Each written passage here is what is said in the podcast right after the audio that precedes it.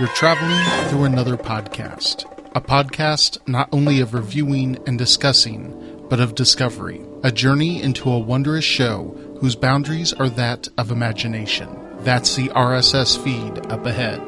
Your next stop, Anthology. Hello and welcome to Anthology, presented by ObsessiveViewer.com. I'm your host, Matt Hurt, and if this is your first time listening, Anthology is one man's examination of the Twilight Zone as a first time viewer. Each podcast, I share my first impressions, analysis, and overall thoughts on Rod Serling's iconic series, one episode at a time.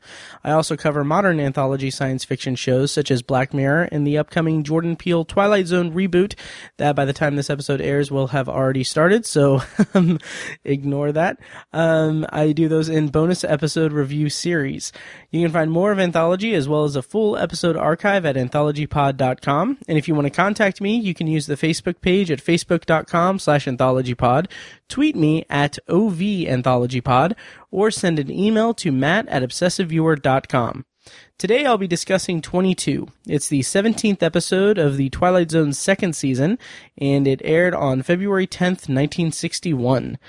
Um, so yeah, so before I get into my review and everything, I don't really have much, uh, in, in terms of updates or anything.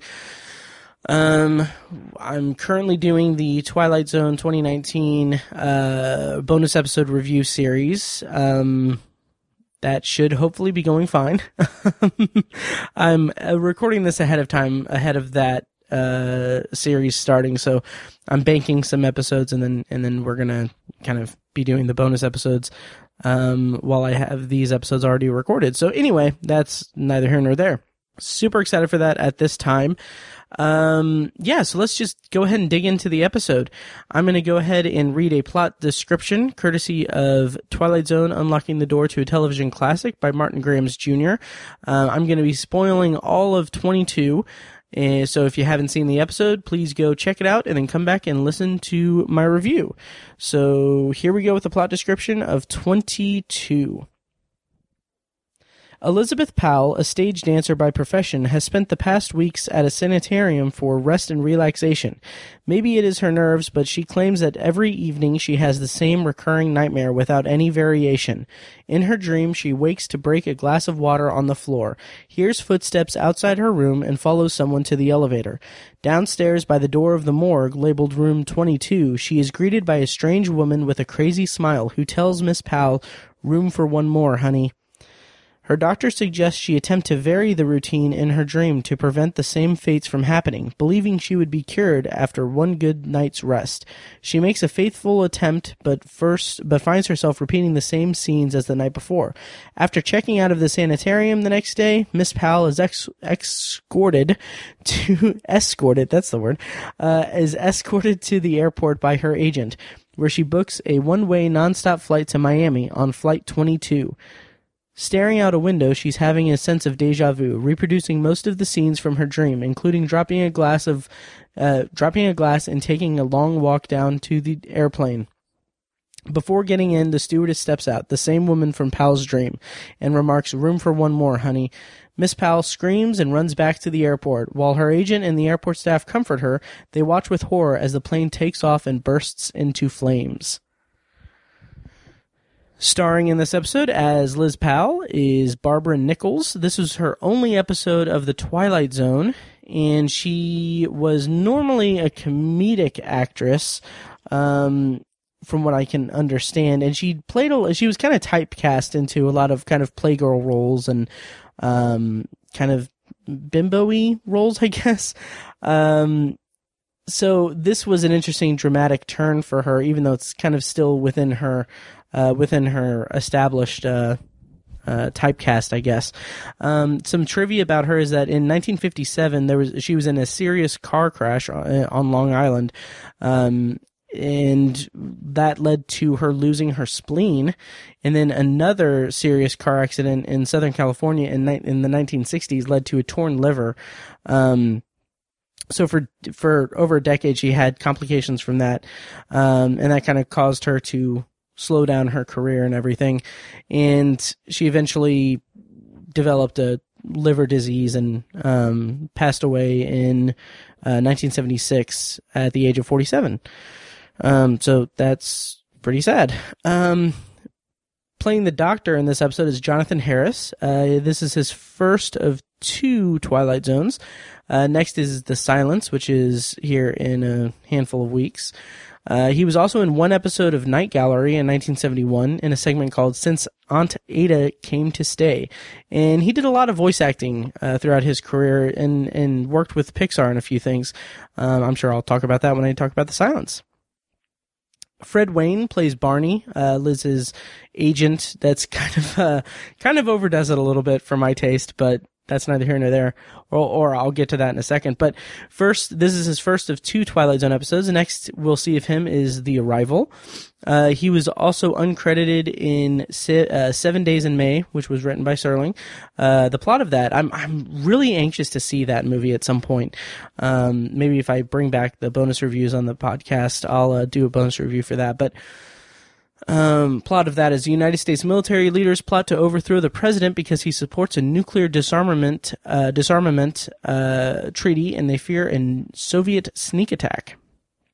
Uh, rounding out Fredd Wayne is an episode of he was in one episode of One Step Beyond, another sci-fi anthology series, of course, in 1960. That episode was titled Vanishing Point. And then rounding out the cast is Arlene Martel as the night nurse and uh, stewardess. Uh, this is her second of two Twilight Zone episodes. She played uh, the girl in the bar in the episode What You Need. And she was also in one episode of The Outer Limits in 1964, uh, titled Demon with a Glass Hand. Uh, she's most well known for her role as Spock's Vulcan bride in Amok Time on the original Star Trek, of course.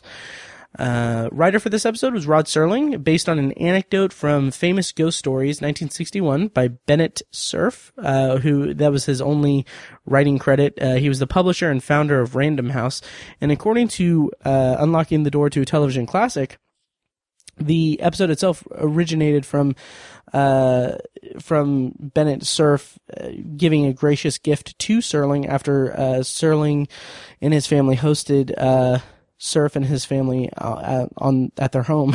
Um, so he had sent uh, Bennett Cerf had sent the Serlings uh, kind of a care package for beginner books and uh, latest Dr. Seuss release. And this was back in 1959. And uh, among the books that he said that he sent was an anthology of ghost stories for for Rod. And one of those short stories was the uh, half of the inspiration for this episode. The other half was from uh, Mrs. Peter D. Matthews of Needham, Massachusetts. She had written to Serling on July 26th uh, and sent uh, a couple clippings from the July 25th issue of the Boston Sunday Herald. Uh, in that, there was a story of this construction worker who uh, was uh, basically shook hands with a few of the um, his his coworkers and just said that he told them that he would be dead before Wednesday, and a 100, uh, according to this, a 120 foot crane smashed down on Decatur Street in East Boston, killing three men, including the man who predicted his own death. So, kind of the combination of the the ghost story in the anthology that he received and the newspaper clipping from Mrs. Matthews of Needham, Massachusetts, kind of led to the inspiration for this episode of The Twilight Zone. And director for this episode was Jack Smight. This is his last of four Twilight Zone episodes that he directed. The previous one we saw from him is The Night of the Meek. And uh, as I did last time, uh, I'm going to go ahead and rank the four episodes that he directed. Um, at number four is the lateness of. Uh, at number four is the lateness of the hour. At number three is 22. At number two is The Night of the Meek, and number one is The Lonely. Um, it's kind of a shame that Jack Smight kind of got sidled with uh, three of of his four of his four episodes. Three of them are shot on videotape. That's kind of a shame. Um, so that rounds out the cast and crew for 22. Um, I'm gonna go ahead and dive into my what I my feelings as a first time viewer of the episode. Uh, once again, I'm gonna be spoiling it again, so feel free to uh, watch the episode any way you can what I knew before going into 22 was nothing at all. Um, I literally knew nothing about this episode. Um, I had no idea what the number 22 could possibly signify. I thought that maybe it might have something to do with time travel or gambling. That was kind of my, my kind of, uh, swing for the fences was it was about gambling. I thought maybe a character was playing blackjack and gets a 22 and busts or something. I was kind of grasping at straws with that. Um, so I was wrong. But to go into my actual thoughts, uh, my initial thought when the episode started was that aside from being uh, shot on videotape, clearly, was that the set reminded me a lot of Eye of the Beholder. Um, there, there was just a woman in a hospital bed kind of reminded me of that kind of thing. Um, I liked the ominous way that the that the episode kind of draws us into the um, dream sequence. We get the ticking clock, we get the glass of water, and we see her. We see Liz just kind of clutching a stuffed animal, and then the uh, the way that the glass breaks when it drops, it just completely stops the ticking and everything. And that that kind of that visual cue kind of made me think that maybe it might be a time travel episode but clearly I was wrong. Um, so yeah, so I just really liked the way that the show established the sense that something was very wrong and that things weren't as they seemed. Um, and it was interesting to me because right off the bat, I kind of thought like this, this episode seemed like an interesting companion to season one's, uh, Perchance to Dream. Um, both episodes kind of featured someone who was experiencing very, uh, traumatic and, uh, alarming dreams that were had a sense of foreboding to them. Um, in Liz Powell's case, she was being warned and being, uh, you know, alerted to something, whereas the character in Perchance to Dream was being hunted down by his dreams. And uh, yeah, there was something in that opening sequence. There was something really unsettling about just an empty hospital. Like there's there's a couple of corridors that just feel like just ominous the way that they're completely empty. Like it's clearly the middle of the night and it kind of there's just this unsettling uh, thing about it. Like there's no nurses wandering around or there's not a nurses station or anything. It's just a desolate hallway. And when when Liz gets down to the basement where the morgue is, it just gets even more kind of chilling. Like it's a very cold feeling that I feel like even though it's shot on videotape and the video the the um the quality of the video isn't that strong, it still felt like it was uh, just cold. Like it got the point across really well, and I think that that's a good um, kind of feather in the cap of the set design and uh, probably some of Jack Smight's directing as well. Um, so I was just wondering throughout this whole opening sequence, like why was she going to the morgue? Like I didn't understand uh, quite at first that it was necessarily a nightmare or dream sequence at first. I knew that something was off, but I didn't understand why she was going and going like what was drawing her into the morgue. Um, but once the nurse comes out and says room for one more honey, that was like that was really really creepy and uh, really kind of set the tone for the episode, I think. And then we get Rod's um, opening uh, narration, which which was fine. It was good. Um, I did like that uh, Liz is in the hospital for overwork and nervous fatigue, which kind of uh, makes me think of how um, actors and actresses go uh, are admitted to the hospital for exhaustion, which I always kind of feel like was a like I don't know if they really publicized that um, anymore, but like in the '90s kind of felt like that was just kind of code for like, oh, they have like a drug addiction that they need to get straightened out, or uh, some kind of substance in the some wow, some kind of substance abuse. Uh, but maybe that's just a cynical read of uh, that. Um, so at this point, after we get the introduction and everything, I was curious, like, is this episode going to be like a what's real, what's not kind of thing? Like, is it, is the story going to take a tone of that uh, going to take a turn where we would need to figure out like what's real and what's not. Um, it didn't really go that route, but I did appreciate what um, what the episode was doing. Um, I did have some confusion, like I didn't know since. I don't know, maybe I wasn't paying close enough attention at first, but I kind of wondered for a split second, like if the woman in the morgue, if the nurse that she sees, I wondered if that was supposed to be her but I couldn't. I, obviously, that's not the case. That's just what I had at the start. And so the next day, uh, the doctor comes in, and then Barney, her agent, comes in, and first of all, his kind of whole dynamic with Liz is just depressing. Like I kind of get the sense that he doesn't care about her at all as a person, and it's uh, it's kind of reflective of like the pain of her being a celebrity. I think. Um, I think I feel like that's what they were going for. That's what I read into it at least. But just the way that he keeps calling her a kitten, and it's just very just positive, like overly positive, and she talks about how he hasn't been there for her or anything. It's just a really bleak and depressing kind of thing. And I didn't like Barney as a character, and I kind of thought that uh, was it Fredd Wayne? Um, I kind of thought that Fredd Wayne was a little. I don't know if I don't know if necessarily that he was over the top or the character was over the top. Um, but I just I didn't really gel with his his performance that much, and I might might very well have been the fact that his character was just so I don't want to say scuzzy, but just very just uh, fake and phony. Um, so we get the introduction. Well, we get the idea that no one really believes her. She says that outright to Barney. She says that he's the only one that would believe her, and he just kind of writes her off, which is a, in and of itself depressing and, and sad.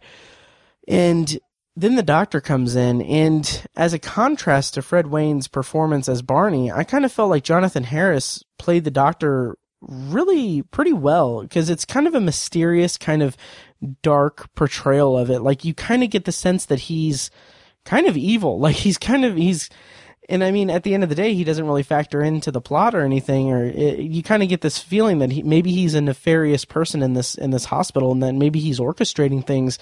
Um, but really, that's just his demeanor, and I feel like that was a really good misdirect and a really good uh, performance choice by uh, Jonathan Harris in in the role here. I think that that was that he handled that pretty well, and it kind of it kind of got misdirected me in a in a really good way. But I liked the idea that um, that he suggests breaking the routine.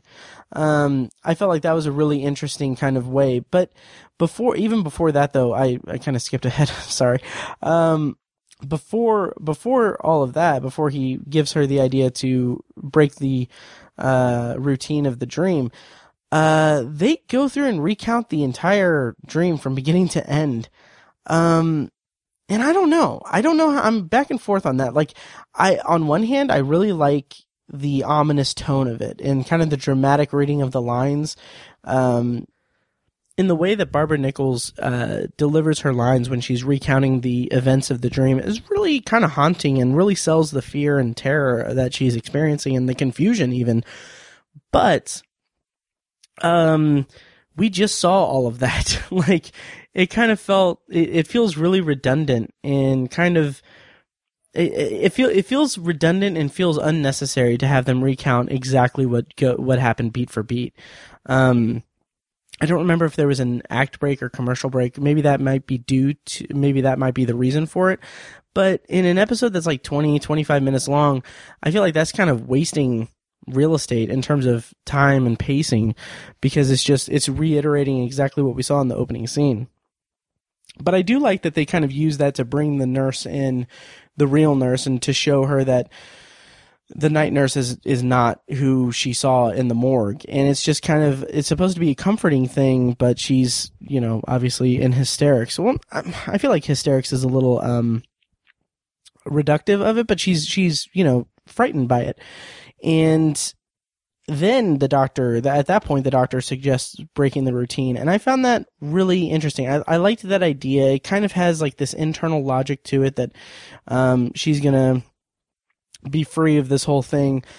And I liked how when we get the second dream and she tries to break the routine, everything kind of happens itself. Like she, uh, she, she, uh, accidentally knocks over the glass and it breaks and then she, it leads her, uh, leads her down the regular path of the dream. I, I like all of that. It kind of feels like it's correcting itself, like the actual dream itself is correcting itself and by the end of it it's a premonition so the premonition is correcting correcting itself in order to still warn her and everything um so I, I, I like that, but I'm also getting ahead of myself again. Um, uh, to reiterate, the doctor being really creepy. Like after he tells her to redo the uh, to to change to make a derivation from uh, or deviation from from the regular routine of the dream, uh, he has this really creepy line where he's just like, "I think we're on the road to recovery," and it's just super creepy, and and it doesn't pay off or anything, but it's a nice misdirect, and I kind of uh, like it. Like the doctor had this really intense way about him. Um, I didn't really get it per se. Like he's not in on it or anything, he doesn't come into play later in the episode. But as a misdirect, it was it was pretty effective. So after the uh, failed attempt to alter the dream, um, like I, I kind of had a I had a, a theory, I guess. Um, I kind of thought that maybe it was her mind trying to ease her into death. Um, it was either that or to keep her away from it. Um, so I was kind of right. Um, and and I kind of like how I kind of like how Liz Powell had kind of an attitude about her. Like she was she was um she was kind of uh, you know um I don't know how I would characterize it, but she was she was kind of not formidable, but she was you know she's she's holding her own when she's talking to the doctor and everything, and she's she's trying her best not to show that she's maybe crazy. But aside from that kind of attitude and everything, she's honestly she's kind of a helpless character, and I think that the, the part of I think part of that is that she doesn't really have anyone to latch onto or anyone to um, help her out. Like like I said, Barney is kind of this stand-in agent person that's supposed to be a comfort to her, but he just kind of doesn't, you don't get the sense that he really cares about her. And that's pretty much it. And then after this dream, she, um, we, well, we get a scene that's not connected to her. Uh, we see the doctor realizing, or the doctor talking to the nurse saying that, uh, he he realizes he, that's when he realizes that she's telling the truth about the dream because it's room 22 and there's no way that she would know that. And at this point, the mystery is pretty deeply buried in the episode. And it was, uh, like, I feel like it had like a bit more nuance to it than like an episode like The Invaders. Um, cause it's more compl- uh, contemplative. Um, it just kind of, cause instead of like having this outward force, uh, coming after her, she has this otherworldly force that's trying to warn her of her impending death. And like she's a woman that's troubled by these dreams and visions and the feeling that she must heed them. And her confusion kind of drives her mad, but it all comes together in the end. Whereas like an episode like The Invaders, it's all kind of based around the kind of twist at the end that, you know, we're actually on a different planet with a giant person. um, and it's like there's nothing wrong with that type of storytelling in the Twilight Zone. I just feel like 22 has more of a, like I said, like more of a nuance to it. Kind of at this point when the doctor is realizing that she had the right room number when she shouldn't have the right room number. Like I was kind of, I was along with it. I was really on board with it because I didn't, I couldn't figure out what was going on. Like I didn't know what could possibly be going on with this and how 22 could factor in and how, how all of it could could happen. But uh, but yeah, uh, and that's that's something that I appreciate in the storytelling of this of this episode. Even if we had like a whole scene that was re- uh, redundant um, earlier and expositiony. But then it kind the episode almost I don't want to say squanders it, but it's kind of we're almost at the end of the episode and it kind of um suddenly Liz is checking out of the hospital and it doesn't like I don't it didn't connect with me or it didn't really uh, resonate with me because it's like okay we, we have this mystery and we have the realization that she was telling the truth because she knows that room 22 is the room. So i kind of thought like okay well we're, we're gonna get more hospital shenanigans. But then suddenly it's like oh i'm checking out. I'm gonna go to florida and everything. And then the doctor is just doubling down on it just being dreams and everything and like trying to comfort her. It's like you you just like like discovered or realized that she has like knowledge that she shouldn't have that's incorporated into these dreams. Like i get being like i mean like a man of science and not wanting to entertain the thought of anything supernatural or anything but it's still something i think that's worth and maybe worth investigating a little bit um, or showing some kind of uh, confusion or, or some kind of uh, attempt to make it a logical thing. But instead, we just get him just kind of doubling down on it, just being dreams and all right. Um, so then we we get to the airport and she gets the she gets the ticket and the teller says says that it's flight 22 and that was like that was kind of the moment where I was like oh that's that's a cool that's a cool uh twist there because uh, like in my notes I have this was all a premonition, uh, and I put the plane will crash and. uh and then from there it just goes. Like she she starts she notices all the kind of uh the little things here and there. Like she's she's thirsty. She bumps into the woman who drops the lamp and it shatters the way that the glass shattered in her dream. And then as she's going uh, going up to the to the plane the stewardess comes out and she's the woman from the morgue and she says room for one more honey. And it's just it's perfect. Like it's it's a really well i don't want to say perfect because i mean it's just i mean it's it's an okay episode but um the way it comes together is pretty pretty well done, I would say. Um, I will also say that just the way that she runs from the from the plane and falls down and trips and then goes into the airport, um, which in trivia obviously we'll get to that, but um, it's just it's it's suspenseful. It's it's energetic. It's kind of scary. It's it's uh, nerve wracking and then when we see her being comforted in the airport and then the plane just explodes like granted it's 1961 uh, visual effects and everything but it's like it's surprising. Like i was kind of surprised that they went for it. Like it was just an explosion and it was it was cool.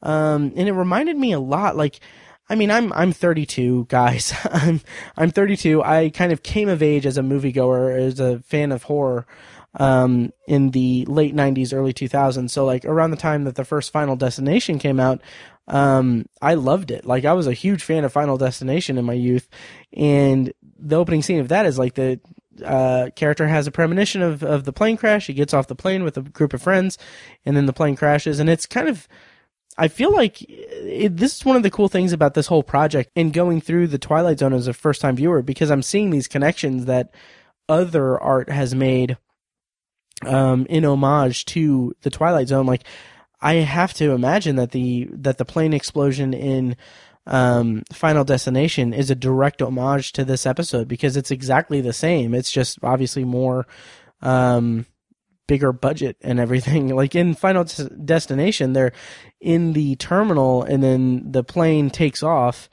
and you see it in the air and then it explodes and then the glass of the terminal just shatters around them. Um, it's a really cool effect and it's it's kind of cool that it has to have had its genesis or its inspiration from this episode of the Twilight Zone. Um, and so kind of in in in the end that that whole shot of the plane exploding and and just the the idea of the plane ex, the plane's explosion in and of itself that itself is pretty damn terrifying like I, I feel like this episode is in particular is a is a bit chilling uh, in a literal sense and a figurative sense. Like like I said, when she's walking down the down the hallway toward the morgue, it's just it's cold. Like it feels just like you get this uh, this feeling when she's walking down down the hallway that it's just it just feels wrong and ominous. And then you get the end of the episode where the plane explodes and everything and it's just like that's that's frightening. That's that's horrifying. Um yeah it's just um i don't know. And it's it's interesting that the that the whole kind of concept of the episode is that she was being warned by some supernatural entity by the Twilight Zone itself. Like that's cool. I, I like that. I'm um and and I think that that resonates with people because kind of the idea that some otherworldly force may be trying to warn us of doom is a pretty pervasive concept in our cultural culture particularly like it kind of hits close to home to me because my mom in particular is extremely superstitious. Like there are just things that she like uh like the most the smallest things like anytime she's in a situation where um where like a choice that she makes a choice that she made uh affected the outcome in a surprising way like even if it's a minuscule non-effectual thing. So like her kind of go-to phrase is like, you know, something told me, something told me I should put my keys in that pocket or something like it's kind of I don't know it's I, I don't know but growing up and seeing that kind of made it like it made it kind of transfer to me a bit in my youth like I like when I was a kid I was like all about that um, kind of this ominous spiritual force like guiding me. I, I don't believe that now. I'm kind of more of an agnostic kind of person. Um, but when I was a kid, I was all like, "Oh, is that a connection? Is that is that like a double meaning? Is that like the universe trying to tell me something?" Um, I was never religious. I just kind of had that kind of spiritual thing. Um, and kind of an interesting anecdote to that is that to connect it back to Final Destination. Uh, when I was a kid, uh, my mom actually took me to the theater to see that movie. and, uh, I can't remember what year that came out. That was like 99. I was like, uh, 13, 14. Uh, I was probably like 12 or 13. And she took me to see Final Destination. And on the way there to the theater, uh, we actually, uh, were next in line to make a left turn onto a busy street. And the person in front of us drove into the street to make her left hand turn and just got just T-boned and like her car flipped over and stuff. And it was like, like in my head, I was like, I'm about to see Final Destination. I just escaped death. Like the lady didn't die. She was, she was fine. And we stayed and helped her and everything and helped her out of the car. But anyway, uh, that's just a ridiculous anecdote from my life. So, I mean, that's the episode. It, it's okay. It's pretty, it's pretty solid. Um, it has some really good tonal kind of moody kind of uh, a, a, very specific tone and moody atmosphere to it um, that I really appreciated. And uh, we're at probably what what is this like the fourth or fifth um, videotaped episode. It doesn't look great, but I don't mind it. It's I know that it's only like six episodes in the entire run of the series, so I'm not sweating it or anything. Um, it wasn't distracting here, and like I said, it didn't really hamper the uh, the eerie feeling I got when she was walking down the hallway in the in the dream sequences. So I appreciate the the episode for that. Um, is it an episode that I'll probably revisit or or want to revisit or or I don't know if it'll stand out when I finish watching all 156 episodes of this of this series, but it in the moment it was pretty uh pretty okay and pretty pretty solid I thought. Um so trivia for this episode and this isn't really trivia. This is more conjecture, and it's pointless because this episode is actually going to go up after the new Twilight Zone starts. But it's interesting because judging from the trailer from the new Twilight Zone, um, and you'll be able to listen to me talk about this, um, it kind of looks like the Nightmare at Twenty Thousand Feet remake, um, which is in this in this iteration, it's Nightmare at Thirty Thousand Feet.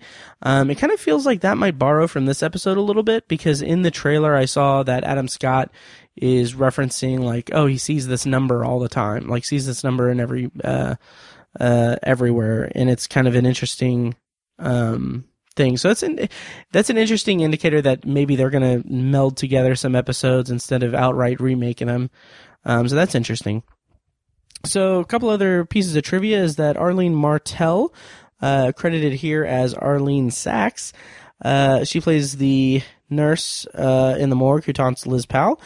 And oh, this is already stuff that I brought up. Um, so moving on for trivia, the really the only other thing I really have for this is that Barbara Nichols uh, actually accidentally fell when she was running down the airplane stairs and back onto the runway, the runway, the runway.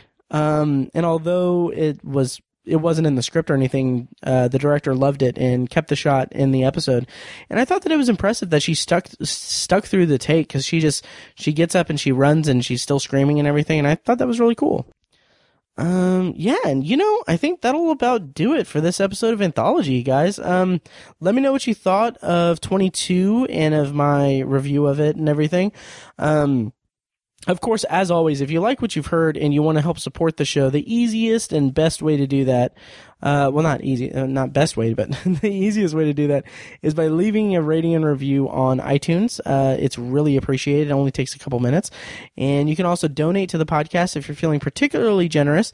Uh, you can donate to the podcast through PayPal by clicking the donate button on anthologypod.com or at obsessiveviewer.com slash donate. And then you can also become a Patreon supporter, which is just monthly recurring uh, payments to me um, uh, every month, minimum of one dollar if you want to support the show. That way, uh, that'll get you access to a specific RSS feed that's specifically for um, Patreon supporters. It gives you uh, special recordings that we record across all of Obsessive Viewer podcasts uh, for our Patreon supporters. So that'll get you access to kind of a little bonus, like 10, 15 minute recording almost every time that we we release an episode. It's it's a lot of fun. It's kind of fun, laid back kind of thing. Uh, once again, you can do that at patreon.com slash obsessive viewer. And next time on the podcast, I'm going to continue my bonus review series of the new Twilight Zone. Um, I'm recording this before that episode or the the series starts, so God, I hope it's good. Um, it looks like it's going to be so much fun. So, um, hope you guys are enjoying those reviews, and I hope you guys are letting me know what you think of the new Twilight Zone. Um, I am so thrilled to be in a position where I'm going to be talking about the Twilight Zone as a first time viewer to first time viewers of the Twilight Zone. I, I I'm so tickled by that. Um, yeah, but next time on the main feed of the podcast, we're going to do episode 51, which is going to be the Odyssey of Flight 33, which is episode 17 of the Twilight Zone's second season. Nope, it's actually episode 18. I did not update my notes on that. um, episode 18 of the Twilight Zone second season. Um, I'm excited to talk about that just because I my imagination ran with that episode. I'm I'm pretty pumped to talk about it. Like the episode itself, I I don't know how much I necessarily connected with it, but it got my imagination running quite a bit. So can't wait to talk to you guys about that.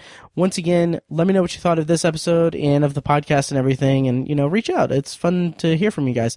Uh thank you once again for listening to the podcast and supporting me and I will see you next time. And yeah, thank you. And now, here's a clip from a recent episode of The Obsessive Viewer, a weekly movie and TV podcast from ObsessiveViewer.com. In my head, when like she goes underground and like they're fighting and everything, like in my head, I was saying like I'm the Underminer from Incredibles. I know. but but yeah, like that was like it was like and, thrilling and, and, those like the the enemies they're imposing man Oh, they, yeah. they're very well done mm-hmm. just menacing Anthology is edited and produced by Matt Hurt and presented by ObsessiveViewer.com. For a full archive of our episodes, go to anthologypod.com slash archive. You can also like the Facebook page at facebook.com slash anthologypod and follow the show on Twitter at OVAnthologyPod. If you enjoy the show, please take a couple minutes to leave us a rating and a quick review on Apple Podcasts. This is the easiest way to support what we do, and all it costs is a little bit of your time. If you'd like to donate to the podcast, you can make a PayPal donation at anthologypod.com slash donate or support us on Patreon for recurring donations and access to commentary tracks and B-roll audio recorded exclusively for patrons at patreon.com slash obsessiveviewer. Every donation goes toward paying the fees to keep the podcast running and is greatly appreciated. Official anthology merch, including shirts, mugs, phone cases, and more, can be found in the Obsessive Viewers TeePublic store. You can find a link to the store in the show notes of this episode and at anthologypod.com slash donate. Or you can simply search for Obsessive Viewer at teepublic.com. For information about the Obsessive Viewers annual live event showcasing short horror films from local filmmakers, check out shocktoberinirvington.com. And for an archive of all our events, as well as news about potential future events, head over to obsessiveviewer.com slash live. For more podcast content, you can find our flagship movie and TV review and discussion show, The Obsessive Viewer Podcast, at obsessiveviewer.com, and on Twitter at obsessiveviewer. You can also find Tower Junkies, a podcast where Matt and co-host Tiny share their love of all things Stephen King and his magnum opus, The Dark Tower series, over at TowerJunkiesPod.com and at TowerJunkiesPod on Twitter. And finally, check out The Secular Perspective, Tiny's side project podcast, which tackles current events and life's big questions from the perspective of secular hosts Chad and Amanda at TheSecularPerspective.com. Bumper music for this podcast comes courtesy of As Good As It Gets, which can be found at facebook.com slash As Good As It Gets band. You can also find As Good As It Gets music on Spotify, Google Play, and iTunes. Thank you so much for listening, and we'll see you next time.